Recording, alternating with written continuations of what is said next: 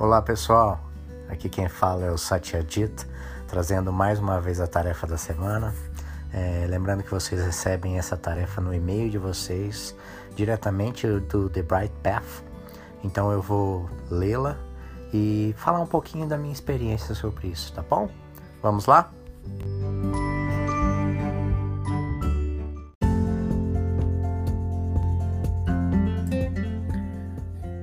Para além do pensar. Todos os dias, cada um de nós tem milhares de pensamentos. Eles vêm e vão, passando pela nossa consciência, dizendo-nos o que sentir, como agir, o que é bom ou mal, feliz ou triste, perigoso ou seguro. Na maior parte do tempo, nem sequer estamos conscientes destes pensamentos. Eles passam sem serem vistos ou ouvidos. Tornamos-nos tão acostumados com eles que não parecem ser pensamentos. Eles parecem ser a realidade, parecem ser o som da minha voz explicando o mundo a mim mesmo. No entanto, nenhum desses pensamentos é real e nenhum deles está falando a verdade. Eles são apenas fragmentos de energia passando pela nossa consciência. Permita que a mente fique quieta e você os verá mais claramente. Os pensamentos inconscientes sobem como bolhas para a superfície, prontos para seguirem seu caminho. Perca todo o interesse nos pensamentos e você encontrará a liberdade.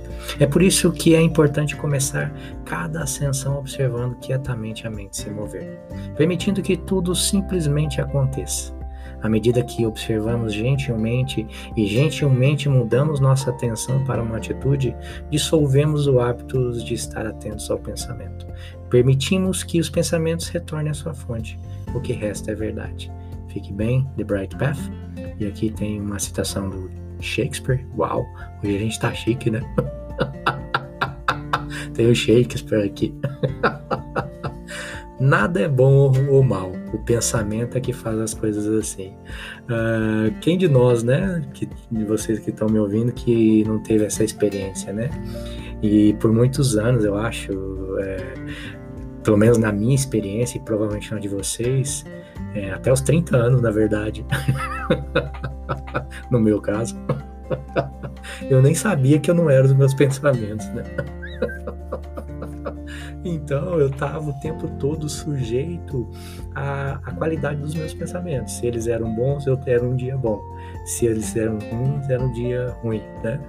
E assim a maioria de nós, né, vai passando pela vida sempre condicionado a esse a qualidade dos nossos pensamentos. No entanto, é só uma energia que está passando no nosso corpo, né? É só um, como, como as emoções, como as sensações corporais, é só uma energia que está aqui, que está passando, e daí a gente torna isso pessoal, a gente vai lá e agarra esse pensamento, e é meu, é meu esse pensamento, ó, oh, minha vida, uau, por quê? Por quê, Deus, por quê? e é assim que a gente faz, né? A gente torna o pensamento pessoal, mas ele não é nosso, é só uma energia que está passando no nosso corpo. E aí que tá, para mim, assim, esse, esse, essa definição de liberdade é a mais incrível que tem, né? A, a verdadeira liberdade, ela nasce quando a gente não está mais condicionado a esses pensamentos.